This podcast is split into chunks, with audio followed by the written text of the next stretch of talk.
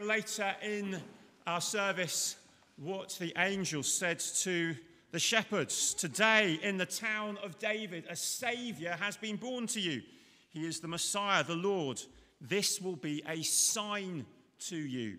You will find a baby wrapped in cloths and lying in a manger. And we're going to be thinking this morning about that sign that the angel pointed out, the sign of a baby lying in a manger. We're going to be thinking about what that means and why that is significant even still today. Well, we're going to start by thinking about signs, Christmas signs, and we've got a little great Christmas food signs quiz. Can you cope with the excitements? Well, here we go. So what you've got to do is you've got to look at the signs on the screen and you've got to tell me what food they are pointing to. What Christmas food is represented by these signs?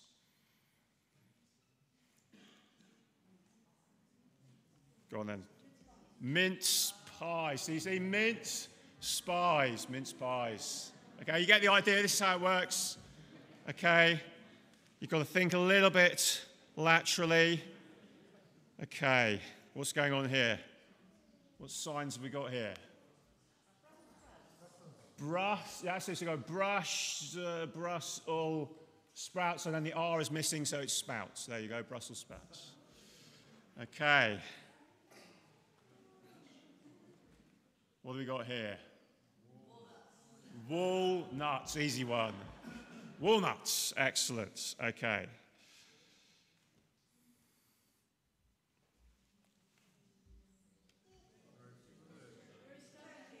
Roast turkey. So roast without the bun, turkey. Roast turkey. Okay, and here we go. One, another one. What was it? Mulled wine. Yes, it's mulled wine. Mulled wine. I like that one. Okay, I think this one's my favourite.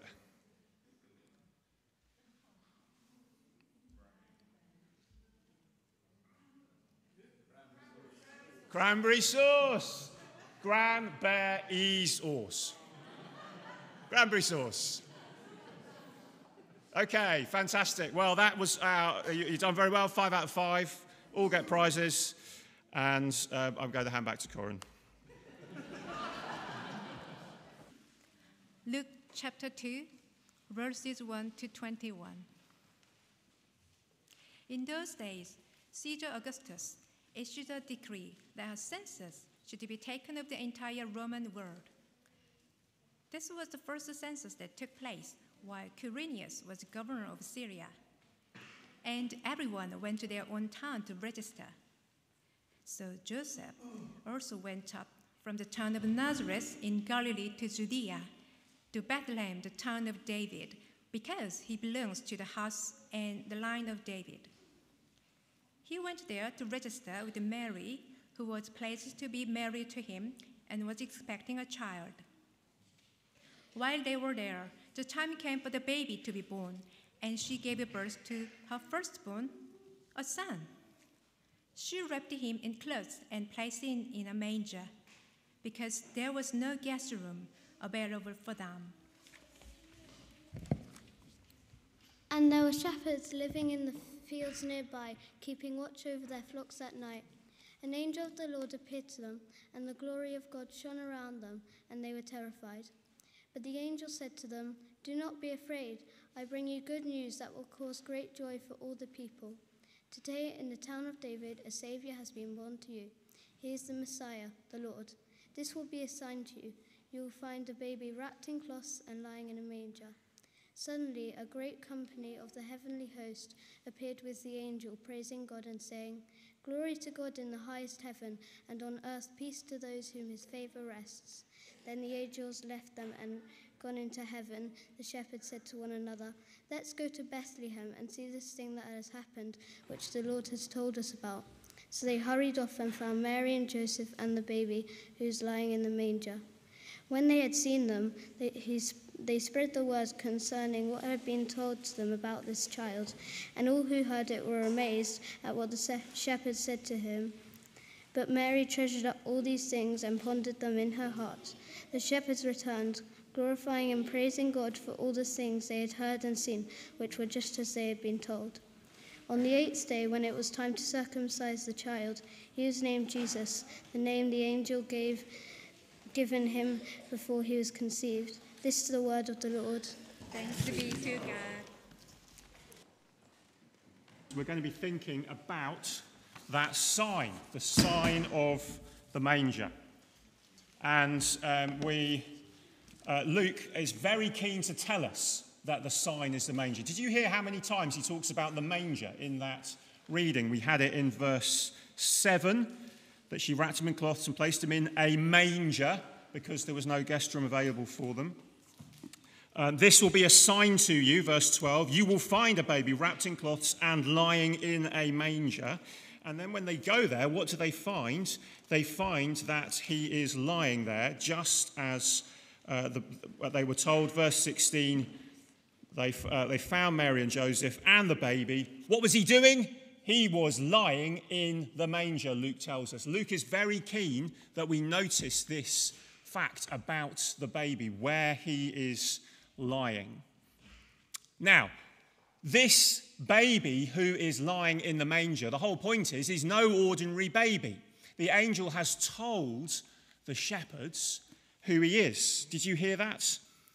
Today in the town of David, a saviour has been born to you. He is the Messiah. He is the Lord. He's a very important king who's come to save his people. And did you hear also, right at the beginning of the reading, we heard also about another king, another leader, another emperor, Caesar Augustus. And one of the things Luke is doing as he tells us this story, as he tells us what happened, is he's showing us, look how different King Jesus is from the big Roman emperor of the time that everyone would have thought was the boss of everything. Look how different Jesus is. And one of the ways you can tell the difference is through this sign of the manger. Okay, now to help us think about this, I have put two envelopes around the church. One is red and one is green.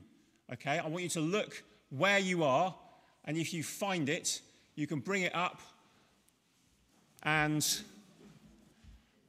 Okay, fantastic. Right, now, can we open the red envelope? Now, I'm going to tell you about two different kinds of beds, okay? So they put Jesus in a manger. That was the only bed available, okay? I thought I would find out about different kinds of beds. Now, the first bed, well, I'll tell you what, how much is this bed worth? Can you maybe read what it says? So tell us what's it called? The Baldacchino Supreme bed, price is $6.3 million, and its features are 107 kilograms of 24-karat gold and Italian silk curtains. It's a limited edition of two that have ever been made. And here's a review. After selling my car, kidney, and a small island to buy this bed, I can say it is worth every penny. The bed frame is literally dripping with gold leaf, which is excellent for promoting REM sleep and pretending you're a James Bond villain. Right, fantastic. Thank you very much. Now, should we? That's the first one, the Baldacchino Supreme, $6.3 million. Let's see what the second one is. Okay, here we go. I'll put it on the screen. There we go. Urban Earth House, price £5 per night, features second-hand mattress in a field, quote, we have an instant amount of... We've had an insane amount of interest. We have an insane amount of interest for people to come and stay. Fantastic. So that is the Airbnb Earth House mattress. Okay, so it was literally, this is a true thing, they put it in a field to see... who would want to come and sleep on this mattress, £5 a night, in a field somewhere in North London, apparently. And they had an insane amount of interest, nevertheless, despite the fact, as you can see, it isn't up to much. Right, fantastic, guys. Well done. Do you want to go and sit down? Now, two different types of beds. Well done. Okay, just think about this. These two beds. Which would the Emperor Augustus have preferred were he around today? Can you think? I think it's pretty obvious, isn't it? He would have expected to be in this bed, wouldn't he? Because he's the emperor. He's the boss. He's the king of everything. He can have whatever he wants. Of course, he can have the Baldacchino Supreme bed for $6.3 million or whatever it would have been at that time. The kind of thing he probably did indeed have at that point. But here is the shock that we see here in Luke chapter 2, because who is Jesus? He is the Saviour. He's come to save. He's the Messiah. He's the anointed one, the promised king in the Old Testament. He's the Lord. He's the Lord of all. He's the boss of everyone. He's the King of kings. He's greater even than the Emperor Augustus of the great Roman Empire. He's even greater than that, Luke is telling us, by those titles. He is as great as you can be. And where does he get to sleep? He doesn't even get the earth bed from Airbnb, does he? He gets a feeding trough for animals. He gets a manger because there is no guest room available. And so this is, remember, this is a sign, Luke told us, a sign of the manger. This is a sign that he is a different kind of king. He's not the kind of king you're expecting. He's the kind of king who actually, Luke tells us later in his gospel, has nowhere to lay his head. He's the kind of king who, far from enjoying great victories and battles wherever he goes, he's the kind of king who is rejected by the people that he's come to serve. He's the kind of king who has come not to lord it over his people, but to serve and to be a saviour. That is what the sign of the manger is pointing to, who this King Jesus is and what kind of king he is. So we're back on page 1027. We're just going to notice three things about the shepherds and what they do with this sign. So first of all, they hear. So the angel's there with them, and the angel says to them, there is this king who's been born. You need to go and see him. And the sign, remember, is the manger. So first of all, they hear. And we get to hear the same message today, don't we? That today still there is a saviour whose name is Jesus. And he's come into the world so that we can be friends with God, because Jesus grew up and he lived a perfect life and he died a death. The death that we deserve, but that he died in our place. And so we get to hear that same message. But what did they do then? They then went and they saw. And they saw, just Luke tells us very clearly, they hurried off and they found Mary and Joseph and the baby who was lying in the manger. They saw the sign, and they saw who was there. But the thing about seeing is it's easy to miss things, isn't it? Okay, so just think about this. Here's a picture on the screen. Now, we have to wait. The bulb always goes out, so it sort of takes a moment or two just to warm up. Here it comes. Now, you might look at this and think, what's going on there? It's just the sort of trees in a forest. But in that picture somewhere, if you look very closely, there is an animal. Can you see where the animal is as it comes into clearer focus? It's quite hard to see. Can you see? Anybody at all? Can you see? Any ideas? Call outs? Phoebe. There's a deer. Where is the deer? No, you could just make up a deer, couldn't you?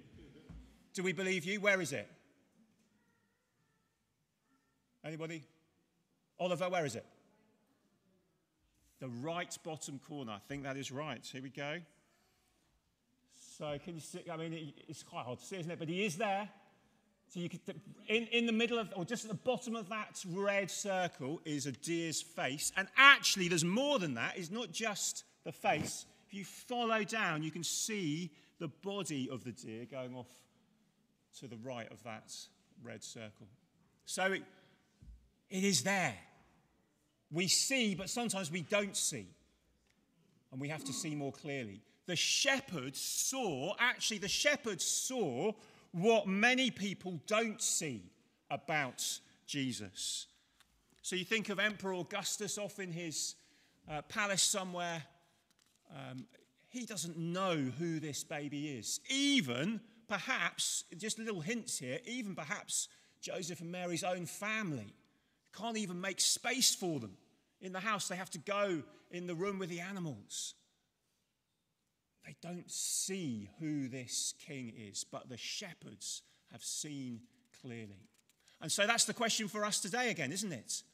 Do we see that this Jesus that we celebrate at Christmas, year in, year out, year after year perhaps, we think about him, but have we seen, like the shepherds, that Jesus is the one who came to save from the ways we turned our backs on God, the one who came to rule as the anointed king, the one who is Lord of all,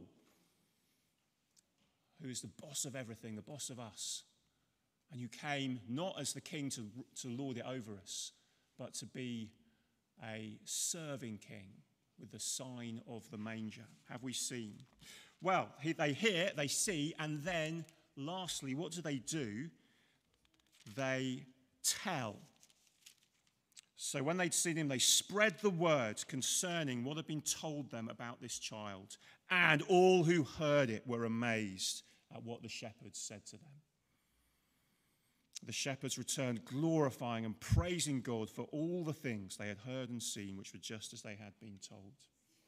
So do you see, they tell of what they've seen. And when they went off and told, in one sense, what did they say? Did they sort of have to learn a big sort of outline of what they were going to say? No, they just said, look, this is the best thing ever, the most extraordinary thing. We've just seen a baby, but it wasn't just any old baby. We heard from the angel. The angel told us that there was going to be a king born, and they told us the sign would be a baby in a manger. Who's ever seen a baby in a manger? What a ridiculous thing to say. But the angel said that. And we went off and we went looking and we found just as the angel had promised. So this baby is who the angel says it is. This is the Saviour, the Messiah, the Lord. And so they told.